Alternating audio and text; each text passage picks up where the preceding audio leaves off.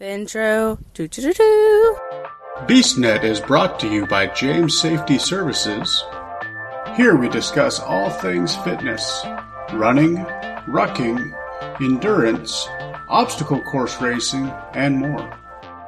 Welcome to the BeastNet. You know, sometimes you just get too much of a good thing. Well, today, Pretty Mike got a little sidetracked because he was having just such a great conversation with the guest. He forgot to introduce the show. So, today on BeastNet, we have Coach Beast Elise and Pretty Mike.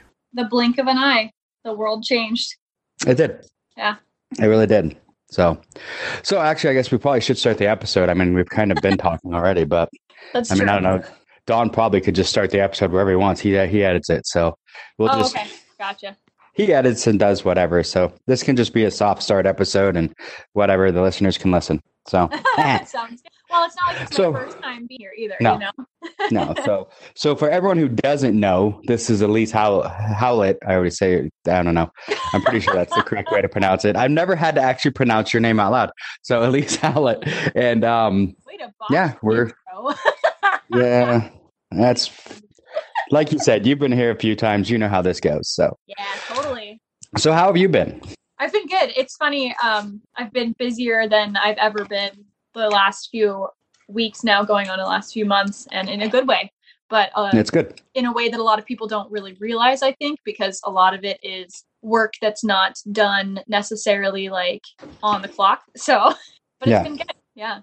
That's good. That's good. I know I've been, this whole thing had me in the beginning because I had just started, you know, like I've said before on the podcast, I'd really just started eating right and exercising again and trying to drop weight and get to the, do what I've been saying I'm going to do for three years and Mhm. finally actually like get off my ass and do it.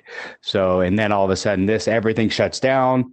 You know, I was hitting the gym three days a week and now my gym's gone, you know, because I can't go to the gym and everything else. So it was, it was tough at first really to come up with the motivation to keep going but it's like i've said to other people i i went through i mean i have a weight set that you know i got from you um so i have like a a hosh posh kind of gym that i've put together so i've got an elliptical i've got a treadmill i've got multiple punching bags um thanks to the james tinko and kelly gave me the punching bag you know uh, nice. Stand a, a little while back. And i mean there's i have a 70 pound everlast punching bag that i've had since i was 14 and then they gave me another one. So now i have two. And then i have the smaller like 40 pound bag. I have the bag that you can hold. So and i have bands and weight vests. So it's kind of you know I, I thought myself i'm like you know yeah i can't go to the gym but i can build the gym right here with all the crap that i've collected over the years. So you Yeah. know it's kind of like amber said good you- you- opportunity. You know, a lot Oh, of people are at first we're like, oh, my gym is closed. Like I'm gonna lose Yep. all of my my progress. I'm gonna just. A lot of people saw it as a block, and that so I feel like there's kind of those two groups of people. The group of people who are like, eh, well, since I can't go to the gym, I'm just giving up. And there was the other Yep. crew that was like, oh crap, this is something that's really important to me. I need to make this work no matter what because your gym can be wherever you are. I mean, this whole experience has shown me hundreds of people who are I mean, I've got people I follow on Instagram who are doing their workouts in the tiny space in their studio apartment in New York. Like Yep. your situation is what you make of it. So, I'm proud to hear that you have been making the best of your situation. I've been trying to because I mean you've known me for a while now, and you know, unfortunately, and I know this about myself, and I'll flat out admit it: is any excuse I could, I would find a way to stop working out. Mhm. You know, oh, my knee's a little twisted. I better, I better stop for a while and take a break, and then I never get back to it or anything like that. So I've been trying really hard not to let you know. Like I said, the the whole oh you're stuck at home. I could have easily just sat down and started eating potato chips on the couch, which is my favorite thing to do Right. and I haven't. I've been, you know, I've been trying to hit the treadmill at least once a day. I try and get 45 minutes to an hour at least on the treadmill and some other kind of workout in.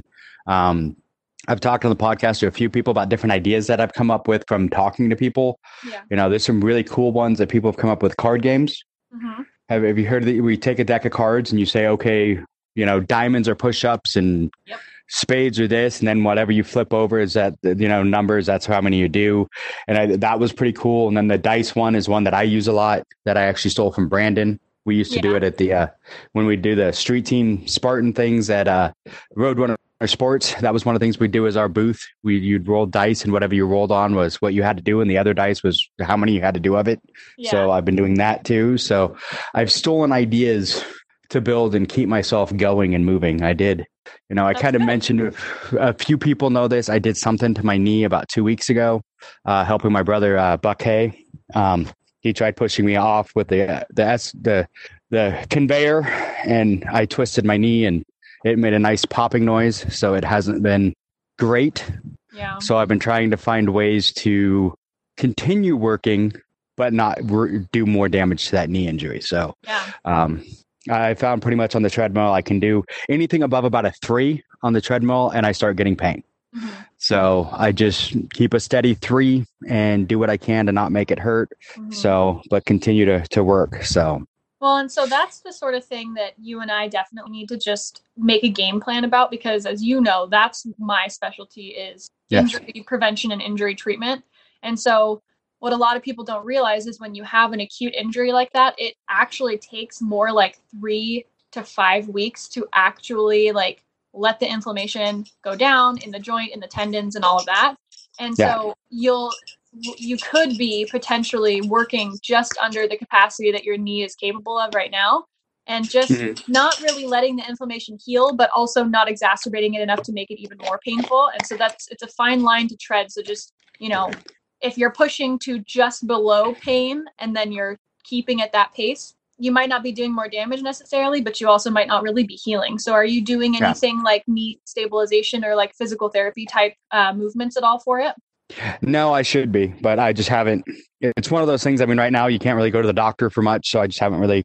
I figured if it's still bothering me after this is all over, I'd go to the doctor. But that is a good thing. I should talk to someone like you and get some info on how to do that because you know exactly where i am I know.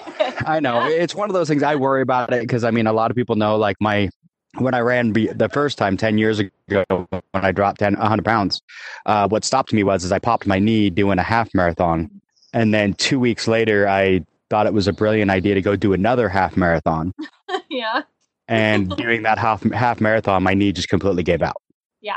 Yeah. And it was one of those things like my doctor told me, she's like, if you probably would have stopped after the first one and said, okay, this is bad, and went and got physical therapy and had it fixed, she's like, you might have been out a month or two, Mhm. but now you're dumbass, and now you're probably looking at six months to a year.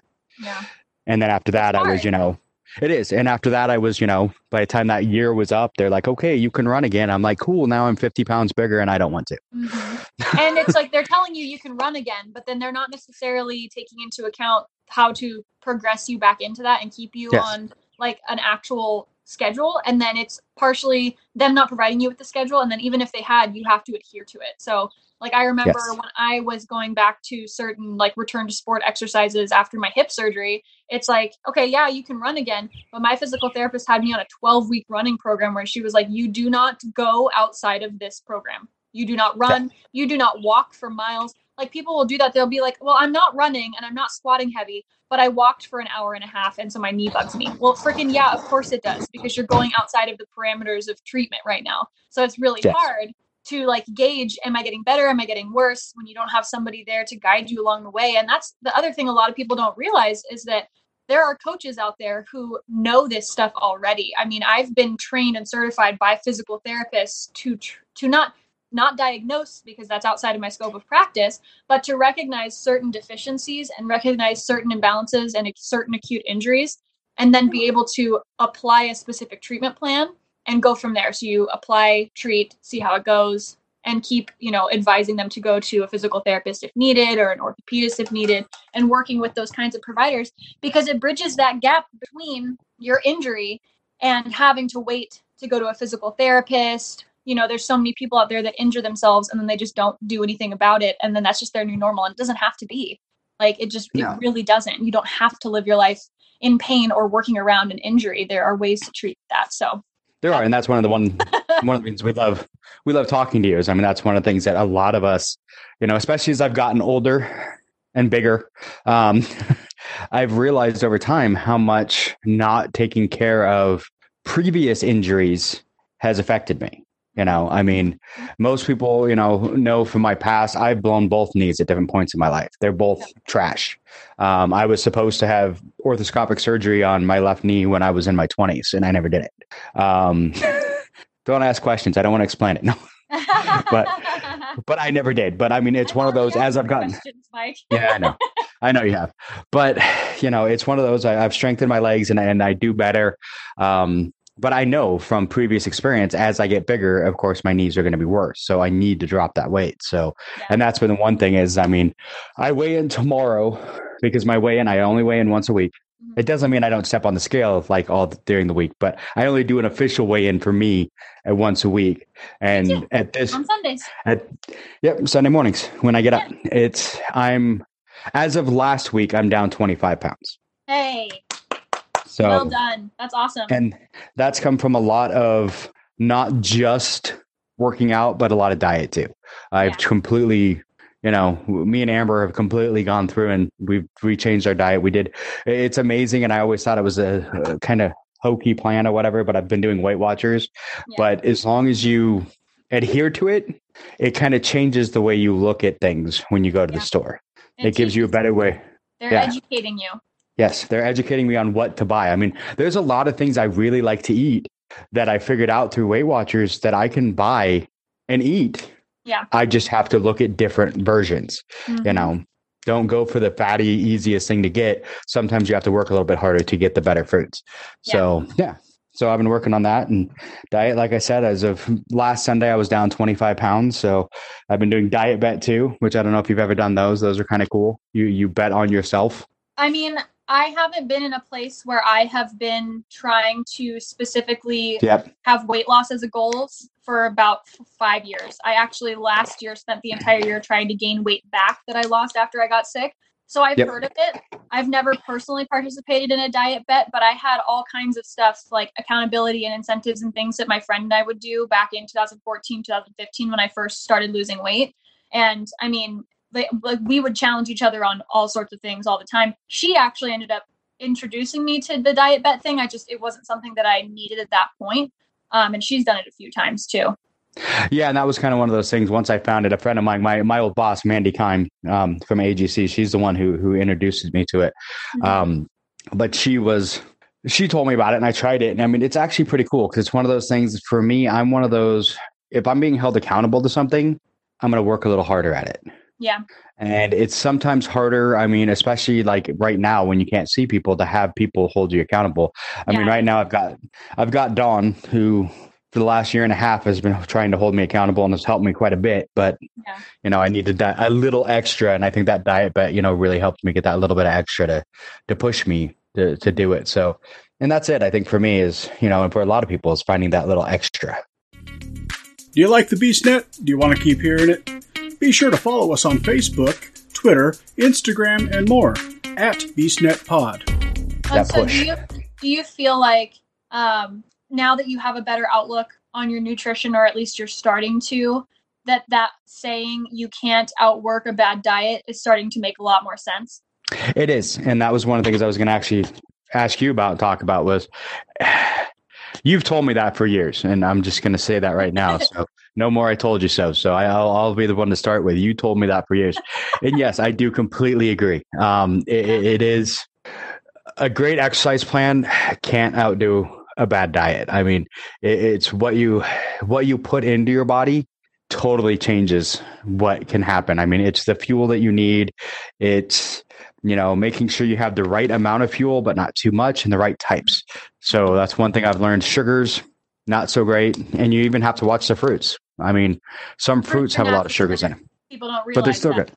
They're, yeah, they're, they're natural sugars. and they're full of antioxidants, and they all have great benefits. But people think but, that fruit is like a main staple in their diet. And if people were to replace the amount of fruit they eat with vegetables and then eat the amount of like switch them instead, they would have insane results because people eat yeah. like copious amounts of fruits thinking like oh this is so good for me this is so good well your your body's turning it right into glucose and then your insulin's going crazy and you're you're putting yourself in this high blood sugar state for a prolonged period of time but not realizing it because you think you're being healthy it's tough it is it is because for like me the one thing i found for me, honestly, is to to try and quell my my sweet tooth is pineapple. Yeah. I Oh, love pineapple. So So, so if I have if I have a craving for something sugary, where before I would go grab you know a Reese's peanut butter cup or something like that, and usually if I grab one Reese's peanut butter cup, it's like fifteen, yeah. but not of the big ones, the little ones, the little ones, but still. Um, now it's like okay, I I have a craving for sugar. I'll go grab some you know pineapple, but it's one of those things like you were saying. It's still uh, an idea of amount. It- It's you know it's good for you in the right amounts. I mean, but if you go and eat you know an entire pineapple, yeah, it's probably not good. Yeah, exactly. Exactly. Yeah. So did you have any But- specific like nutrition questions? Because I've actually do- like dove, divin? What's the word? I've dived. I've been getting into nutrition a lot more in my coaching career lately because Yes. I've realized that um, as much as I love movement and program design, and I am just really loving creating exercise programs for people, the Mhm. big block that most of my clients have been running into prior to me working with them was their diet. And I didn't feel like I was giving the best one on one coaching that I possibly could if I didn't have an extensive knowledge of nutrition. So, my one of my goals this year is actually to get certified by Precision Nutrition with my uh, PN level one certificate so I can be a diet coach.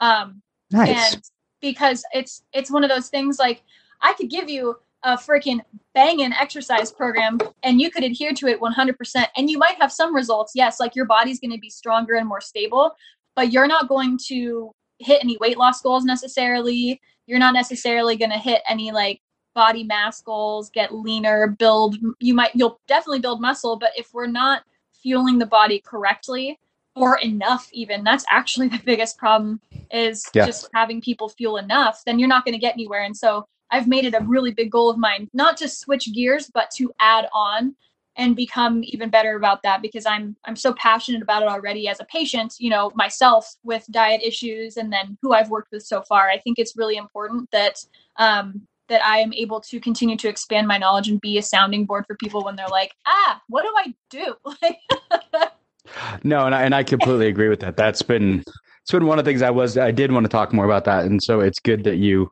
you brought it up. Is diet? I mean, it's one of those things you brought it up a minute ago when you said that you know a great workout plan can't beat a diet, and that's been one of my problems for the past two or three years. You've been telling me that, and I've had other people tell me that, and I'm just like, yeah, okay, cool. Let me go eat my Nutty Buddy bar and shut up. Um, you know, I just ran two miles. I can eat a Nutty Buddy bar now. No, no, you can't. Um, and that was my my that was the way my brain worked. Is that the more I worked out, the more crap I could eat. It's like no, it's garbage in, garbage out. right Um, right and and that was it. And that was my biggest problem. Is I just kept working out and devising new workout plans, and I'm like, these don't work. They suck. What the hell is wrong? Why can't I lose weight? And then all of a sudden, it's like, oh. You know, Amber's like, "Hey, I'm going to do Weight Watchers again. You want to do it with me?" I'm like, "Sure, why not?" yeah And then all of a sudden, I dropped like in the first week. You know, the first week, I dropped almost 10 pounds. Yeah. Your body's just And- detoxing And then I'm like, oh, maybe there's something to this. And of course, that first week was a, a fluke week. It's always that first when your body detoxes, you do drop a lot real quick. Mm-hmm. But, you know, and then it's leveled out since then. So over three months, almost three months, my goal is to be at 30 pounds by the end of this month. But, and that'll be February.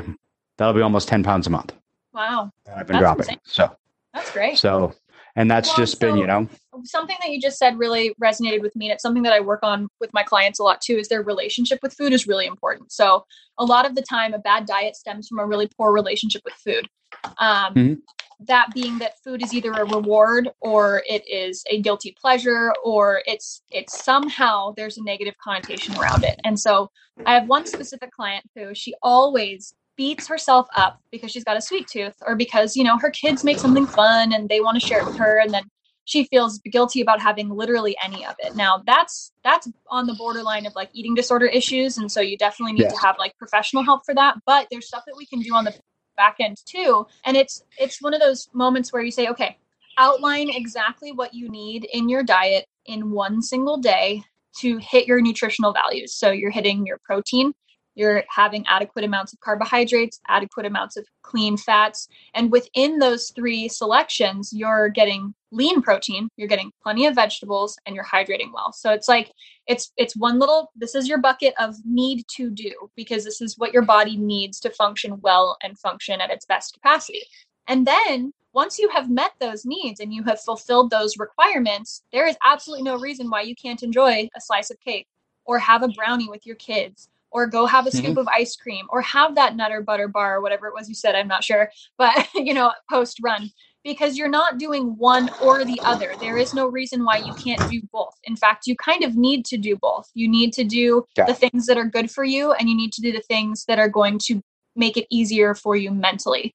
Um, and I call it with my clients living in the gray area. We practice getting away from the all or nothing mentality because that is what causes so many people to fail when it comes to their diet. It's I'm either 100% in this or I'm 100% out, and there is no in between that's just not right and it doesn't work. It's not sustainable. And this is not something that you do for three months, six months, nine months. This is something that you do for your whole life. It's learning yeah. and then practicing that balance. So that's something that's really uh, helped is just changing that relationship.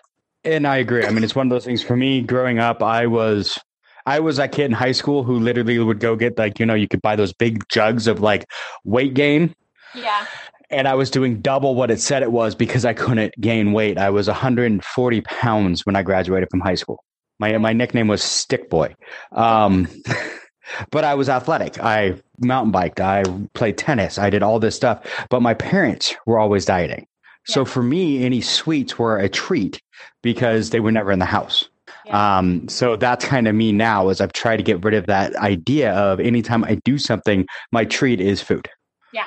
you know, and it's bad food. It's it's never you know a good thing but it's and i've been trying to break that and partly too the one thing that really resonated what you said too was the idea of not missing out on things and it sounds really bad i mean to compare this to to diet to smoking but kind of is when i quit smoking i read a book called what was it the easy way to quit smoking or something like that it was it was something that when i first went to read it i'm like this is stupid and then i read it I read it and it made so much sense in a lot of ways because it made comments about how when you go to quit smoking, a lot of people they quit going to bars. They mm-hmm. quit going out with friends. They quit doing all this stuff. So now they feel like they're being punished because they quit smoking. And that's kind of the same thing with food. It's it's like don't punish yourself. You know the the way he said it. Keep going to the bars. Keep hanging out with friends. Mm-hmm. Just don't have a cigarette. Yeah. So and that was kind of nothing it doesn't. And that was it. And that was kind of the all or nothing thought. And that was one of the things that just resonated. I'm like, that is so true. Every time I went to quit smoking, I'm like, well, I can't go drinking because anytime I have a drink, I'm going to want a cigarette. Mm-hmm. Uh, I can't go do this because then I'm going to want a cigarette. I can't go do this because I'm going to want a cigarette. And then after a while, it's like, no, I can still do all of that. I just don't want to have driving. I would have been like, well, I can't ever drive yep. again because I always smoke when I drive. So I guess that's out the yeah. window. like, and that was me. and then it was one of those all of a sudden it was like it all everything came together for me in, on july 29th of what 2016 now 17 i don't remember what year but i quit and it's been so what 17 because it'll be three years in july yeah no, so since i quit smoking when we were in hawaii in 16 huh yes yeah okay. it was the weekend before hawaii in 17 gotcha. i literally quit that friday we flew to Hawaii, and the whole time I was in Hawaii, I was in withdrawals because I hadn't, you know, I had just quit smoking. Yeah. But that was also a huge help to me because I was still doing something I wanted to do, but also the group I was with, it was non all non-smokers. Yeah. So I'd already made it past the withdrawals by the time we got back from Hawaii, and then it was all a willpower gang of game of just just don't smoke. Yeah, get out of your normal so, routine. Yeah, and that's the same with food. You just have to look at it a different way, like you said. Don't don't punish yourself. Yeah. Just, you know. There's a girl um, that I follow actually on Instagram. Her name is Aubrey. It's funny. She's actually from our area. She used to coach CrossFit up in Kirkland. But anyways, uh, that's random. Mm-hmm. Uh, she runs a group that she calls. We'll cut that part out, I guess. I don't know. Uh, she has a group. It's she calls it Memories Over Macros, and what she does is she coaches people on diet and nutrition so that they can gain lean muscle mass and lose fat mass but it's yeah. practicing the art of being in the middle there and not not like starving yourself first off not uh, missing out on family functions or social gatherings or things like that just because you have this worry that it's going to throw you off track and it's not going to do your macros and oh my god i can't have this piece of cake and for those of yeah. you who don't know macros it's it's just a way of counting the specific macronutrients in your diet. So a lot of people, especially like in the CrossFit realm where I'm at mostly now, will do that because it's helpful for performance. But it can also be one of those things that teaches people that they're not eating enough. And it, it Yes. helps you realize this is what I need, like I said earlier, for my basic nutritional value. And then this is the extra stuff. As long as I have fulfilled my requirement to feed my body what it needs and being good to myself, this is not a bad thing for me to do. I just can't Yeah. only do the high sugar processed foods and not the healthy stuff because then I'm screwing myself over. Yeah, and that's just it. And I mean, that's that's one of the things I really liked about like the Weight Watchers plan is the way they do it. They pretty much they do it so you don't starve yourself, plus you don't overdo it. Is they say, okay, you have this many points, and just you have to be within ten points. Yeah.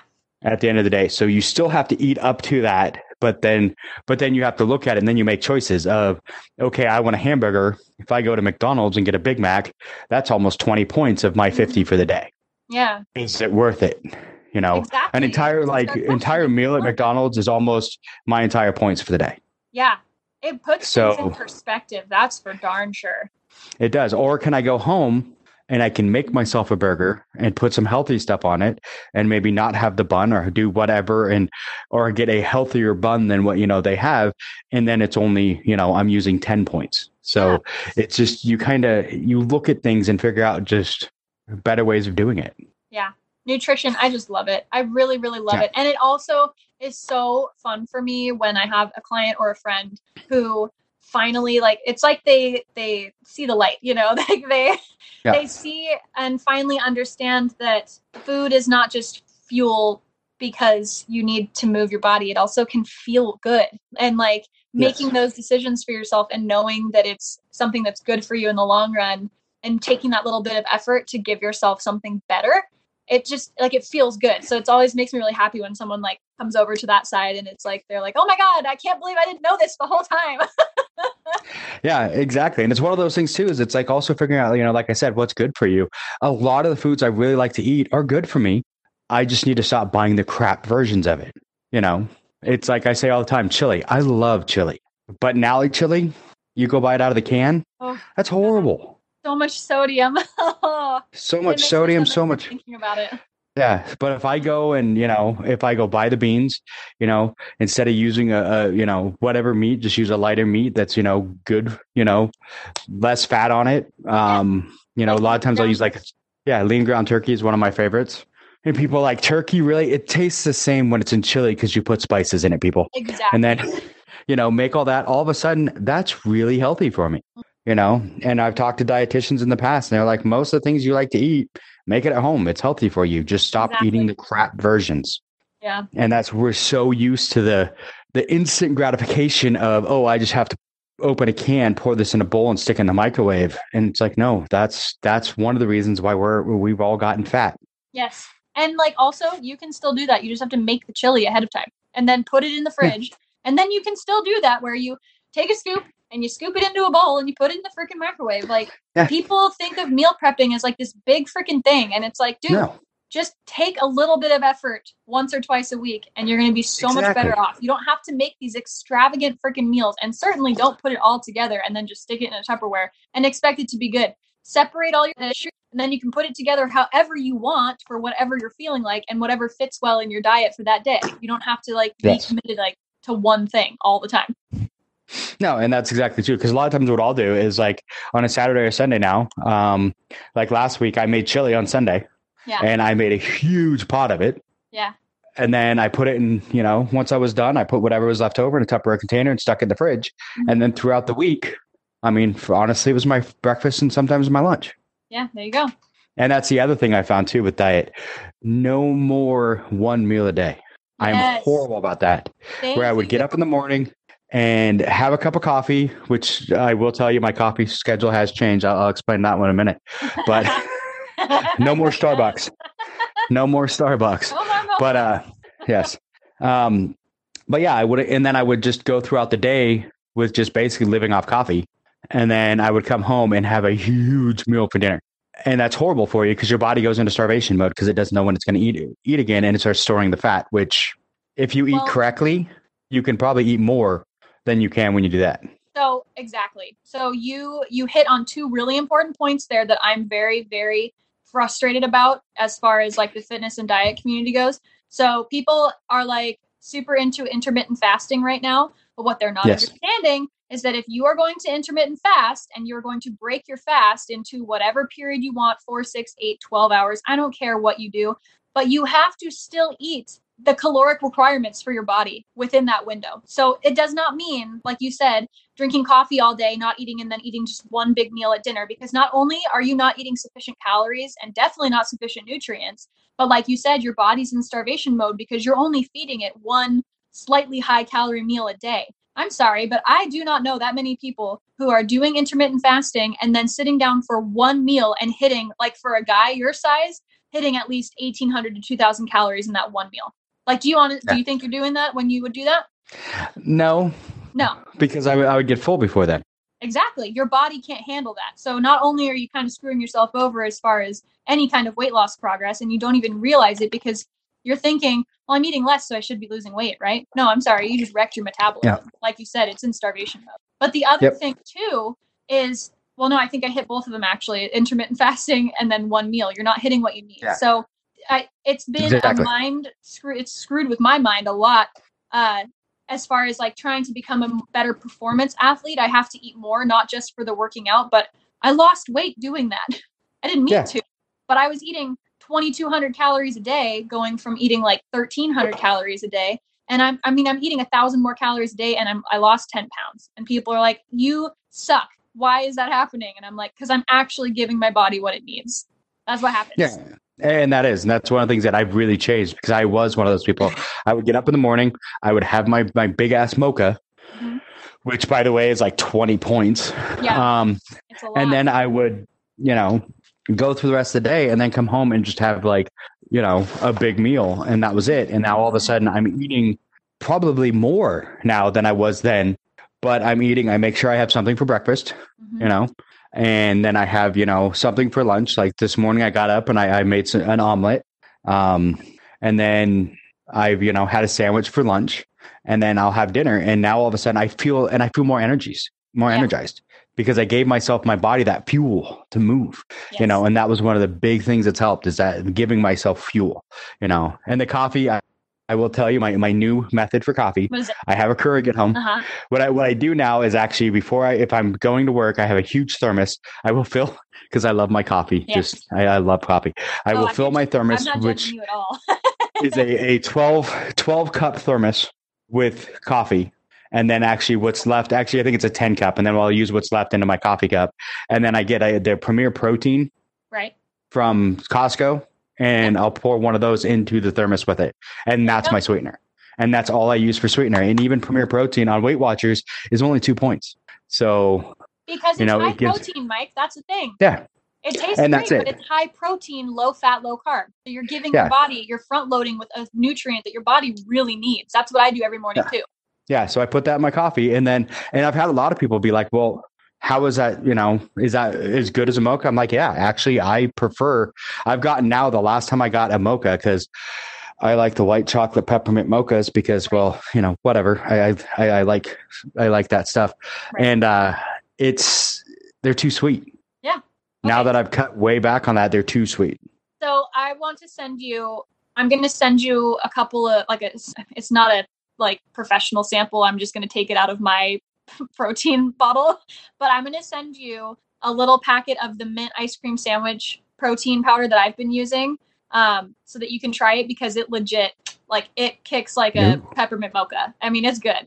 So I'm gonna have to try that one. yeah, Yeah, I'll send 'cause you- the other thing I use too is, for it, but I'll uh, send you an ample.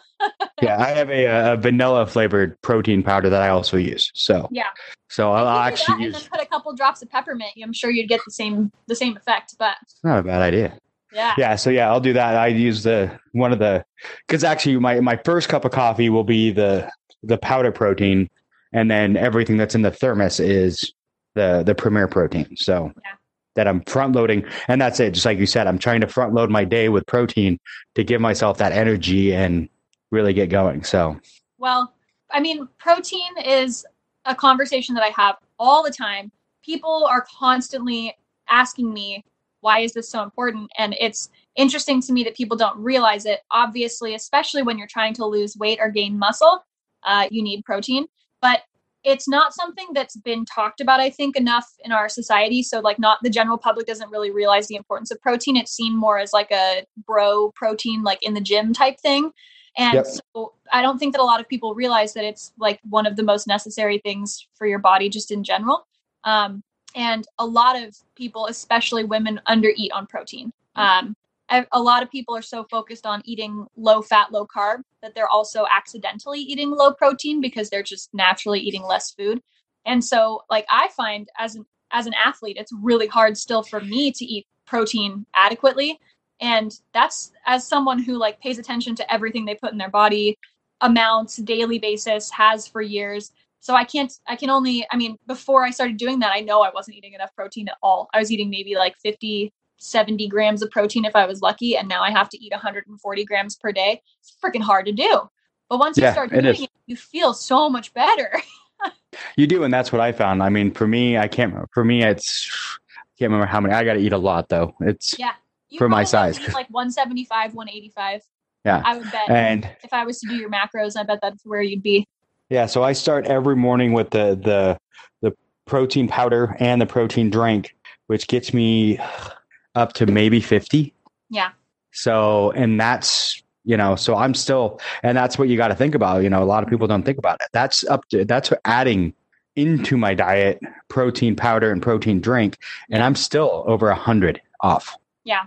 Well, so, so if you think about it, you need to eat, if you needed to eat, uh, 200 grams of protein per day, right?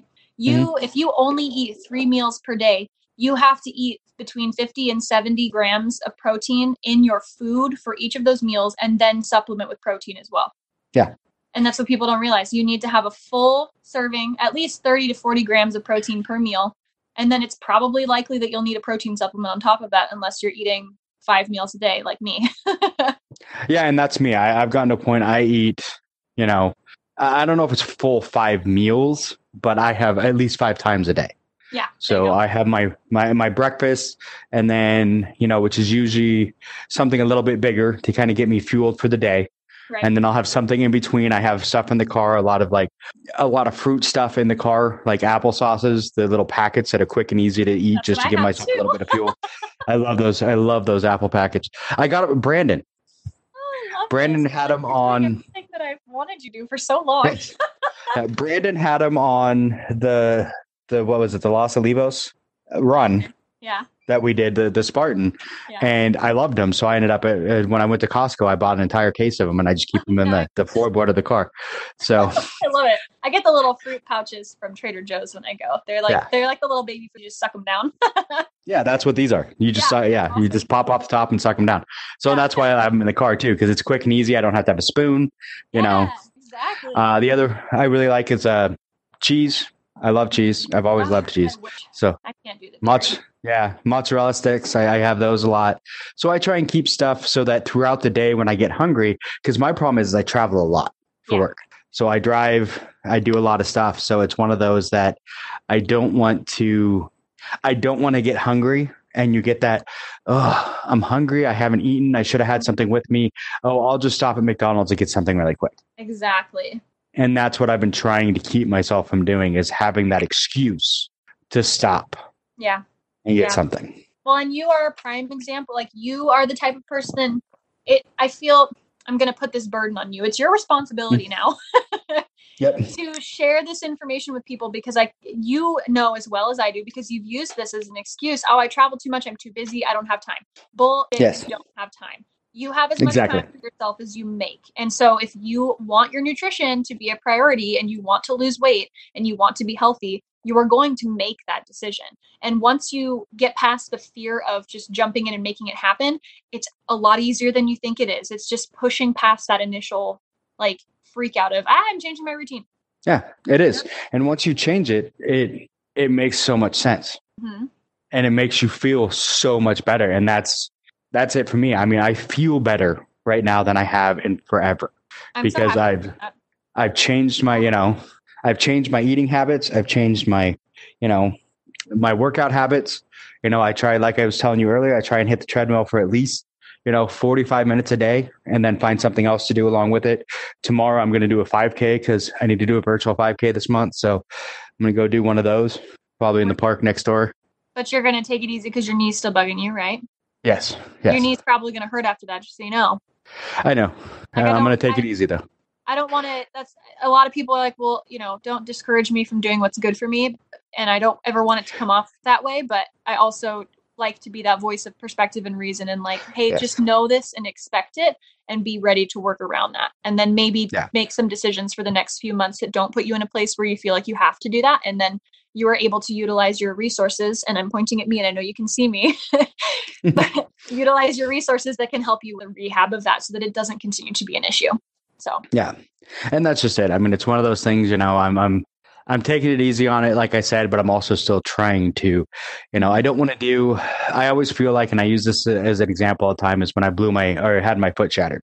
Yeah. I used as an excuse to go from working out, trying to get back into good shape because I was down under probably 230 at that point, down close to, you know, almost 200 again yeah. when I hurt my foot. And then I used as an excuse to just stop hmm like oh my foot's broken i can't do anything well no i could still do i mean you know the as they call them the the knee uh, i was going to say girly push-ups but that, that they're knee push-ups Thank you. know. Modified push-ups is what they're called. modified push-ups that's the word i was looking for i Yeah. couldn't think of the right word i was thinking i know I got your back. girly push-ups is wrong i just couldn't think of the right way because that's i mean that's i grew up and that's what they were but yes modified push-ups i could have done modified push-ups that didn't put pressure on my, my foot Right. i could have done you know crunches i could have done Pressing, all sorts of stuff pulling, yeah single leg Yeah.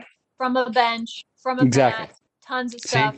There's so many things that I could have just said, okay, cool, my foot's broke, so I can't work that foot, but I can work every other part of my body.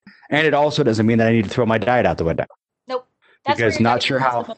Yeah, not sure how a broken foot makes it so you can't eat healthy, but apparently in my brain I thought it did. And a So lot of humans, that's how that works. Like I said, Yeah. it's that all or nothing. You need to practice. And I'm not just yelling at you, obviously, but oh, I know. being the general public needs to practice living in the gray area and getting out of that all or nothing mindset because it's not serving you and it's not No, it's not. serving your life you know you deserve to live a long healthy life feeling good in your body that doesn't mean you need to look like a flapping supermodel it just means that your body needs to function well and it, you need to feel good while you're moving it that's that's all i want for you Oh yeah. No, that's what I want for myself. So I mean it's one of those things that I keep telling myself. I mean, everyone's like, What do you what is your goal? And I'm my my goal is to be healthy. yeah I mean, you know, I do. Do I want to be under 200 pounds? Yeah, but anything more than that, I'm not sure because at that point, when I hit 200 before, it started getting too skinny. If you know what I mean. So I mean, that- my that is a really good point. And so, what I would like for you to do, real quick, please, is can you, when you say my goal is to be healthy, define that. What does that mean to you, and what would being healthy look like? being healthy, really, for me, what that would look like is being able to. I mean, it, and from my measurement now, it'd basically be able to do a Spartan without help. Would be one thing. That would be one measurement that I could do a Spartan without every obstacle without assistance. Right. That would be one one thing. And for me, it's just to feel healthy, to feel Okay. good about myself again. Um, like I said, for the most of my life, it's always been about weight. And like I was just saying, when I hit 200 pounds before, I felt healthy, but I didn't. I felt like I was almost like if you looked in the mirror, I looked like I was getting too skinny, you know. And I keep thinking back. I've told people, you know, I was 140 pounds when I graduated from high school. My shoulders were also six inches smaller. I mean, Mike, I'm not even 140 pounds. You were smaller than I was, than I Yeah. am right now. Yeah. So, I mean, I, w- I was a skinny little guy. So, and it's just kind of one of those, it's like I'm never, it, to get back there, I would look like I just walked out of a crack addict. I mean, I mean, it would be, that's how I feel. I, that would be too much. So for me, it's more just, I want, I want to be healthy. I want to be able to go out and do active things and not be completely winded, not, you know, feel like I'm dying while trying to do them, you know, to go do a workout with you and West Coast obstacles and not feel like, you know, I'm the guy, you know, that's slowing everybody else down. Right. So, do you feel like um, more recently in your journey, you've kind of had that that changeover moment where you've realized that the number on the scale doesn't actually define how well you're doing in your life, and it's more about the way your body feels? Yes. Thank and you. that's kind of it. And part of, I think, too, for me has been one of those that, you know, for me, the scale is just kind of it helps me give a, a goal to myself. It gives me a tangible goal, but for really for real it's just kind of be healthy i mean it's one of those Mm-hmm. i think it was honestly not this last spartan i did in Los Olivos with jody um because i didn't feel too bad on that one but the seattle race where i've always been a little bit slower and i've always helped everybody else hmm but this was the first race where i really felt like i was the one slowing everybody down. Gotcha. and that that honestly hit home to me. That was honestly after that race i almost quit. Yeah. i was almost like this is it. Yeah i was almost like this is it. I'm done. I'm finally at that point because i've always prided myself. I've always told people i don't want to be first in a race. I want i would rather help one other person finish this race than be the first place first place racer. Mhm. but i've never wanted to be the one that needed the, needed help on everything and just felt like i was dragging everyone back Mhm. so that was that was this race, this last Spartan from Seattle Spartan for me. I did not feel it a little bit in Los Olivos, but part of that was because I dislocated my shoulder, yeah. maybe th- maybe maybe three times during the race, but we'll we won't talk about that.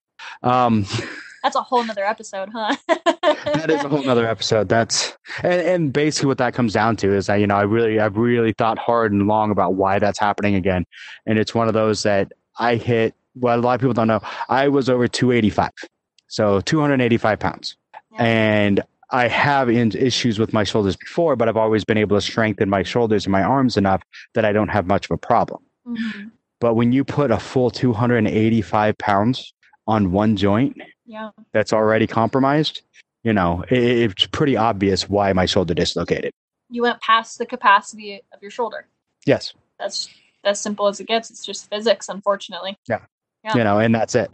And that and that's that was a huge eye opener for me as well. That all of a sudden it's like, okay, I've literally gotten big enough that I am beyond the capacity of my joint.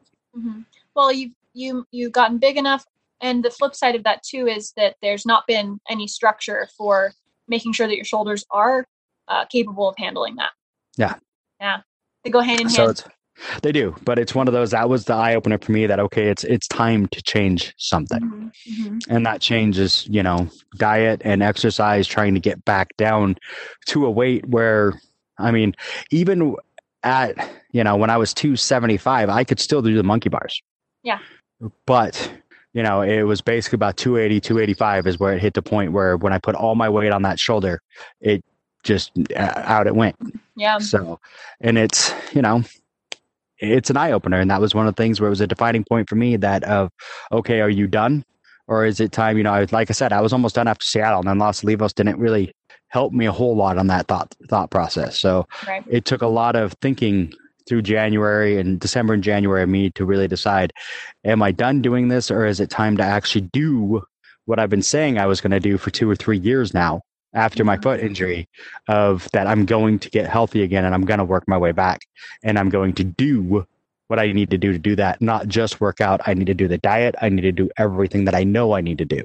Yeah. So, You got to execute on the plan. and that's what I'm doing now. I'm executing on the plan and I'm making sure I'm, you know, Don't stop. I, I don't plan on it. So, There you go. I mean, I'm hoping to be healthy where I want to be by my birthday. So, and then my, you get to your birthday and you continue with the Yes. healthy habits that you have created and you maintain that and you create sustainable habits for your whole life it's not a done Yes. by a, and you know this but it's not done by a specific date and then it's never happening again because that's how you backslide to where you were and then you are looking at yourself going how did i get here again? It's because Yeah. there's that mentality of like i'm going to finish this program.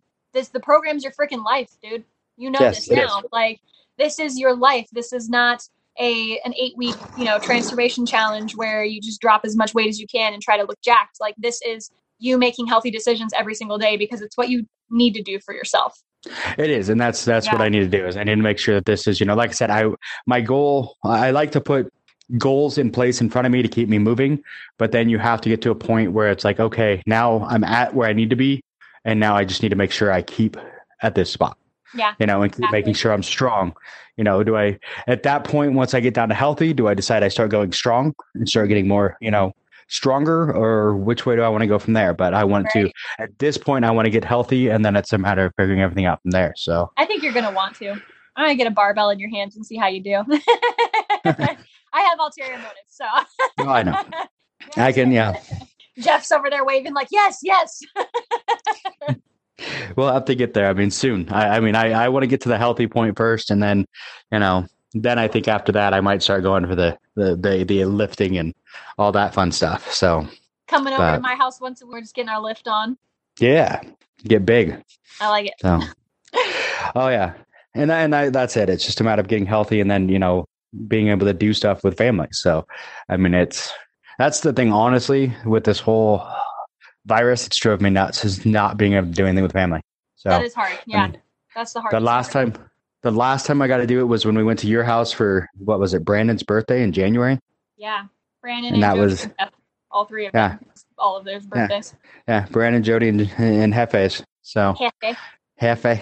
Yeah, that And was then- the last time we really did anything, huh?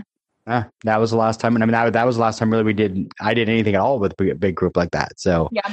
you know, it was really that. And then all of a sudden, it's like you know, everything shut down, and it's like, oh wow. Mhm. So Mhm. it's been it's been crazy. I, I mean, I definitely miss my family. I miss everything else. I was talking to to Lisa, uh, Lisa Ann the other day, and I told Yeah. her that after this is all over, we're gonna have we're gonna have to have a big workout and party at my house. So for sure. For workout, sure. barbecue, 100% agree. get everyone over here and you know play with all the toys I have in the yard and all that stuff. So because I think what we need to do is I wanted to do a uh, um, an Easter egg hunt again, but Mhm. I wasn't able to because well it was closed. But Yeah. with the Easter egg hunt with the Atlas balls, Oh. yeah. Oh. You use the Atlas balls.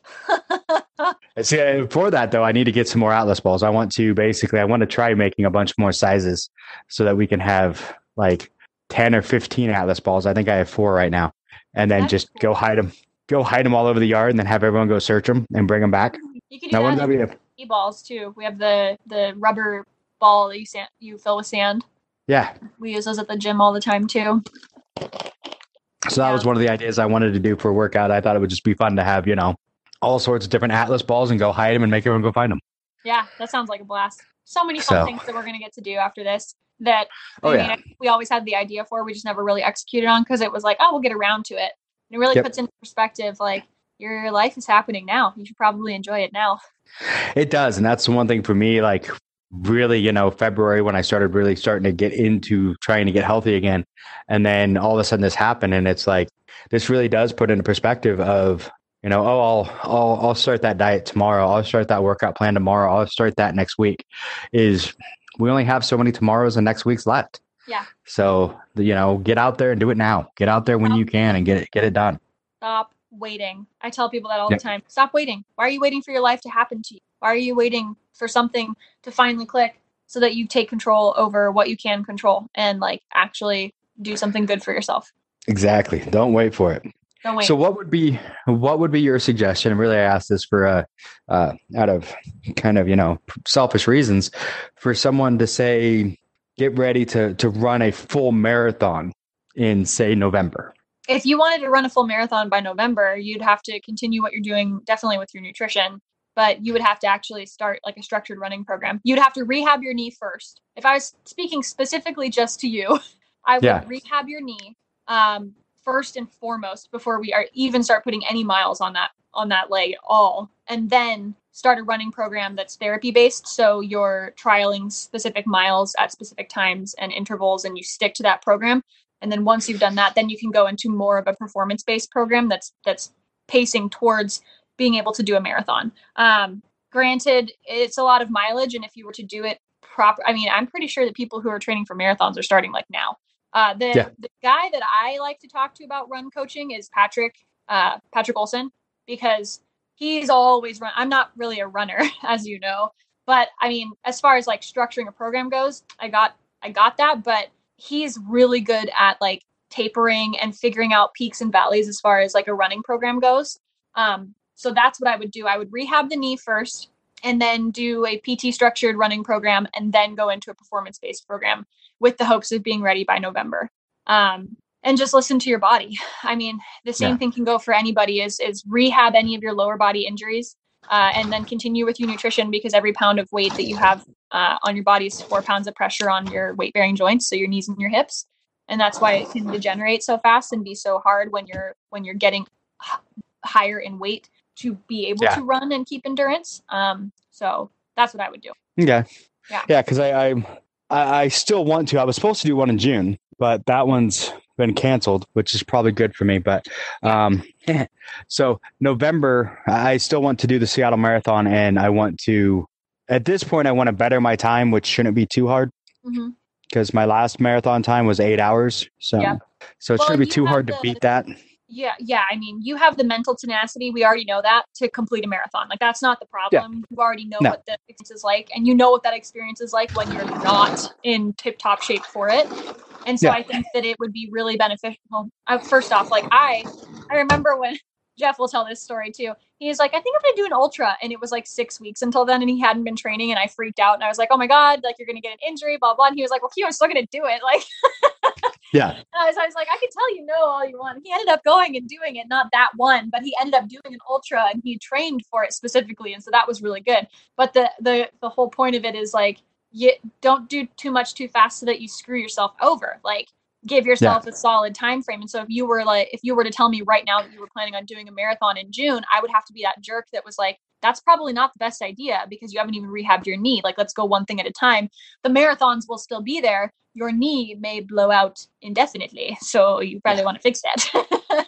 you know. Probably, and, that, and that's it. I mean, it's like you said. I mean, we we know I have tenacity just to keep going. I've done it twice. Yeah. That I've done marathons. One at my first one, nine and a half hours, and then I just did the the next one at uh, eight. Yeah. So I'd like to to better that, hmm hmm but and you can. You just have to keep doing what you're doing like right now with your nutrition. You have to make the decision to fix your structure. So that's something that i teach all my clients. We start with a there's a hierarchy of needs for every every athlete. You are an athlete. Like even if you are not practicing a specific sport all the time you're still an athlete. And the bottom of that base is stability. And it's if you try to go too far up the pyramid before building that base out you're gonna it's gonna collapse so your Yeah. ability to peak and be in the top of your pyramid up into the endurance and power and speed like the things that make you an athlete and make you able to handle doing a marathon those aren't going to adapt well and they're not going to last if you don't build that base and so part of the rehabbing the knee is building that stability base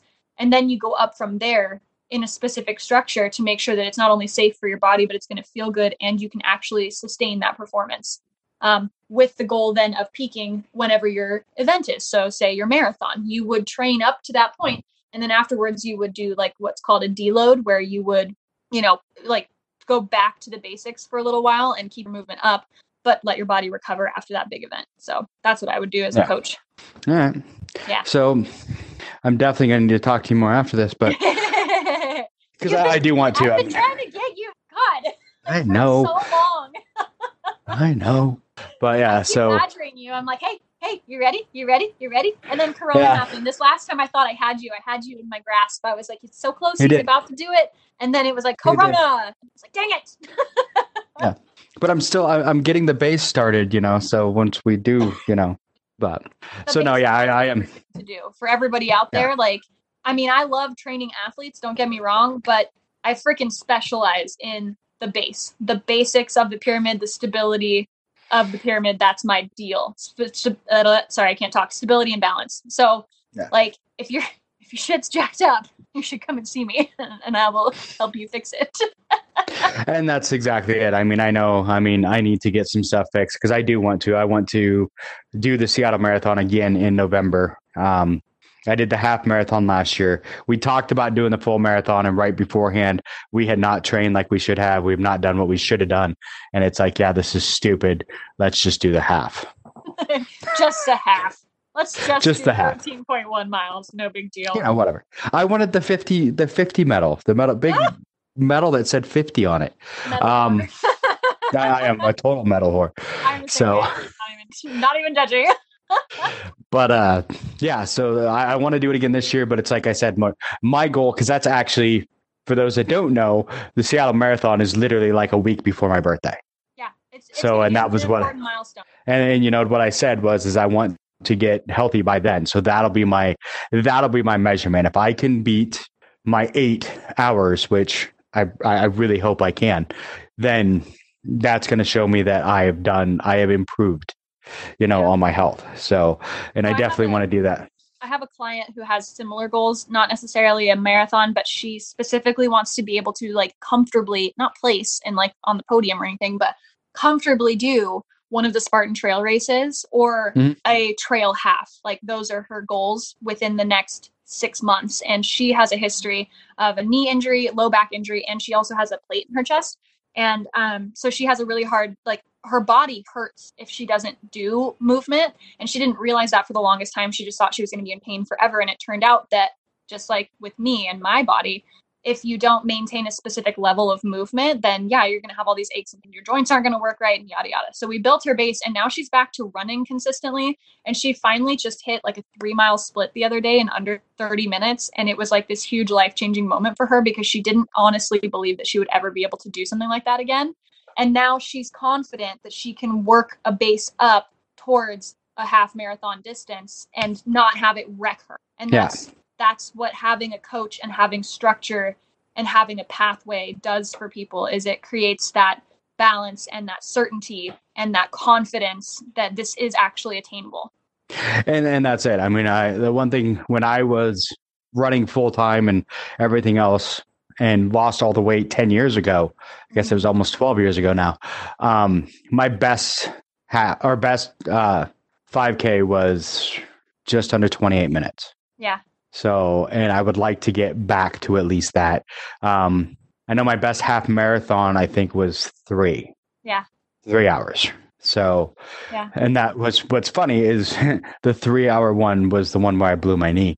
So I was still able to finish in three hours with a blown knee, but I couldn't run for almost a year afterwards. Yeah, But- exactly. There's the, Yeah. the the sacrifice for the reward there was Yeah. not really and it was, equal, no, huh? it wasn't. No, Yeah. because I can remember when I finished. I mean, Amber saw me coming up to the finish line, and she knew, like, by the way that I was running, that something was seriously b- wrong.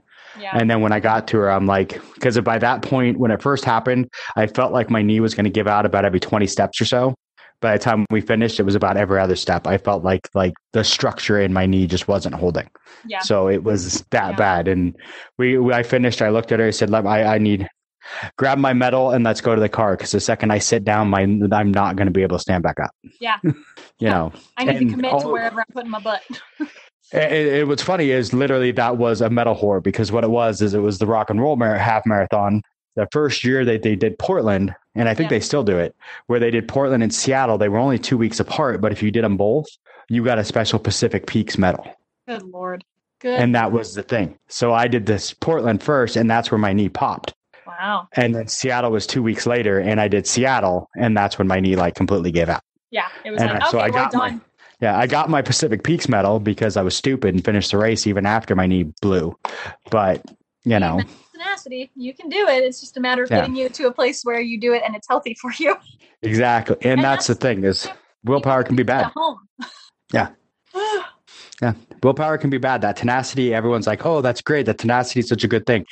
If it's done right, where I've shown multiple times that I'm not always the one to do it right. You know, I blew my knee there. There was Montana, what, like three years ago, where I tore a muscle in my bite and my pec, yeah.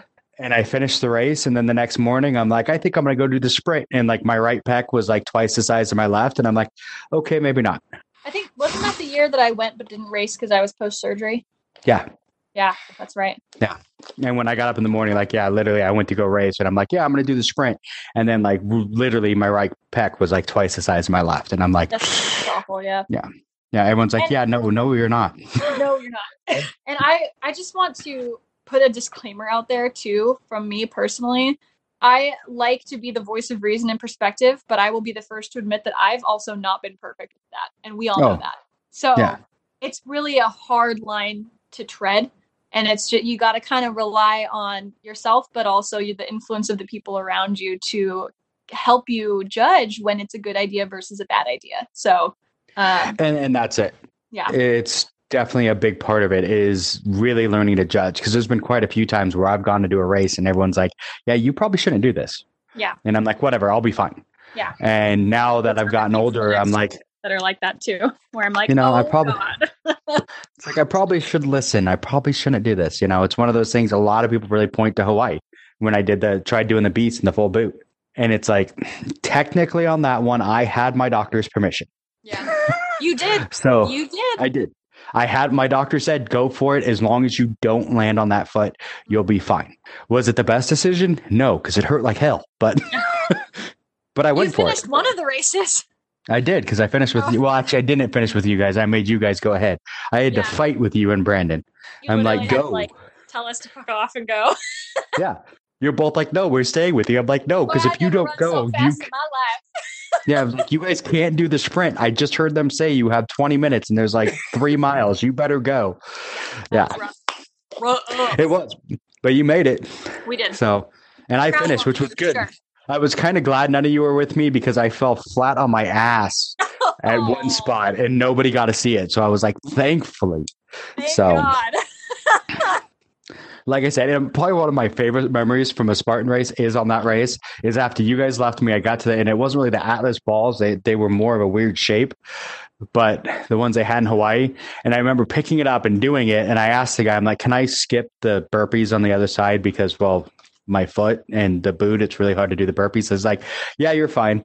And I walk around and I'm coming back with it, and some dude comes running around and he looks at me, and this guy looks like he'd been hit by a truck. yeah. And he was like, Well, I guess I have no fucking excuse. And he just out and picks up the Atlas ball. It's just like, sorry, dude. No ever shut up. yeah. So, yeah, that was fun. We've, we've both come so far since then. I can't believe that that was. I mean, it feels like just yesterday, but it feels so so long ago too. It's crazy to me. Yeah. It was a great trip and I had so much fun. And I mean, that was really, I think, I think that was the first time I really got to interact with you. Yeah. And really got to know you. And I mean, it was, you know, it made me really realize what a great person you are. So, I love you. and then now you're, now you're just family. So you're stuck with me forever. I know. yeah, you're stuck with me. You're stuck with me. yeah, it's, it's been amazing to grow those relationships over the last. I can't believe uh, that I started this in 2015. That's insane to Yeah. me. And I mean, just the people that I've met. And I was talking to Jeff about it last night. We were sitting at the dinner table doing a puzzle because you know we're, Yeah. we're digging on the puzzles lately. And uh, and I looked at him and I was like, you know, I'm just so grateful for like the pathway that led me to him, but also like all the different pathways that have sprouted outside of just my relationship with him in general. Um, Mhm. and and my relationship with people in the Spartan community and in the CrossFit community because I went from being so incredibly and completely lost in 2015 to now like working in a position that is fulfilling and owning my own business and actually coaching and having the confidence that I know now why I'm supposed to help people and I and I'm learning finally the most effective ways and how much I'm passionate about that and um, just being able to bring that kind of service to people to change their lives and, and it's just it's amazing how far I have come and so many of the people that I care about have come and like just how much has changed. It's astounding to me. Oh, it is, and I completely agree. I mean, it's one of those things. I was probably the same way when I, you know, first started doing Spartan in 15. Was just kind of lost and wasn't sure what I was going to do. You know, I mean, some people know this, some don't. Me and you know, my marriage was on the rocks Mm-hmm. when all this started, and now, I mean, I, I finally I, I found the career that I want and that I love. I love being a safety professional. I love doing that kind of work. I love being, you know, teaching people and making people better um it's awesome and i mean spartans what kind of you know not just spartan but you know ocr and my family in ocr is what kind of taught me that was i started realizing that helping people during races made me feel better about my you know better about me It made me feel like i had purpose yeah. and then turn that into my career of safety and teaching people and helping people and gave me a career with purpose and, I- and i love it i mean it's changed everything about who and what i am and i love it I, I had a discussion with Jesse, um, you know, of course, from Je- from West Coast Obstacles, where oh yeah I said, Jeff. I said, well, he's so insightful, some and just like he gets so deep sometimes, and that I He I'm does. the same way where like I accidentally will be like, here's this like really random existential crisis type topic, let's talk about it. But I told him I was like, man, I'm just so grateful for everything that Spartan has brought me, and he was like, what are you talking about? And I was like, I Spartan race changed my life, and he said, no, Elise, you changed your life. You participated. In something that was bigger than you, but you used that experience to change your life and other people have used that experience to change their lives but spartan race didn't do it themselves you did it and it's the same Yes. thing that i'll tell anybody who's gone through a life-changing experience with this is that it's merely been a catalyst to learn about yourself and to be able to apply tools that you learned by being in an uncomfortable place to get to a better place because you realized Yeah. that you wanted more and it's it's just it's beautiful it's a very beautiful thing It is. I mean, but it, it's like you said. It's like we chose, and it's one of those things. Like with changing my career, I don't know if I ever would have taken the gamble that I did. I mean, you know, when I changed careers, I took a huge pay cut. Mhm. Um, I took a lot of changes.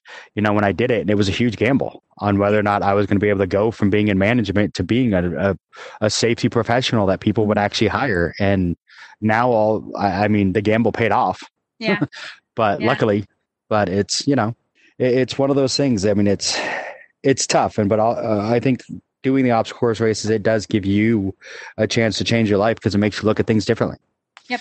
you know we all look at obstacles like oh there's an obstacle. I guess i should give up. And now it's like okay there's an obstacle. Do i go up over under through? How am i going to get by this obstacle to continue on my journey? Exactly. And that's the the change you know in all of us i think. We all kind of see that a little differently. It it, it opens our eyes to a different way of Yeah. looking yeah. which is awesome. Changes your frame So. of reference as joe DeSena would say. it does. Yep. Yeah. so we're we're definitely over the hour mark. At- so is there anything you would want to say to our listeners in closing and I, I do want to say i would like to make this a more regular chat that we have just to get people you know let people know what's out there and what they should be doing so yeah i'm all for anytime you want to come know, on you're you're welcome and also I would love that. let the listeners know how they can find you. So if they Okay. want help, if they need to, you know, if they need a coach to talk to, you know, to help them fix their Yeah. base and move forward, you know, how do they find you? Um, so I am my business. I don't have a big fancy website. I don't have all the bells and whistles because I don't need that. It's very, very simple. You can find me on Instagram at Beast Elise Fit. You can find me on Facebook either by my name, Elise Howlett, or you can search for Beast Elise Fitness.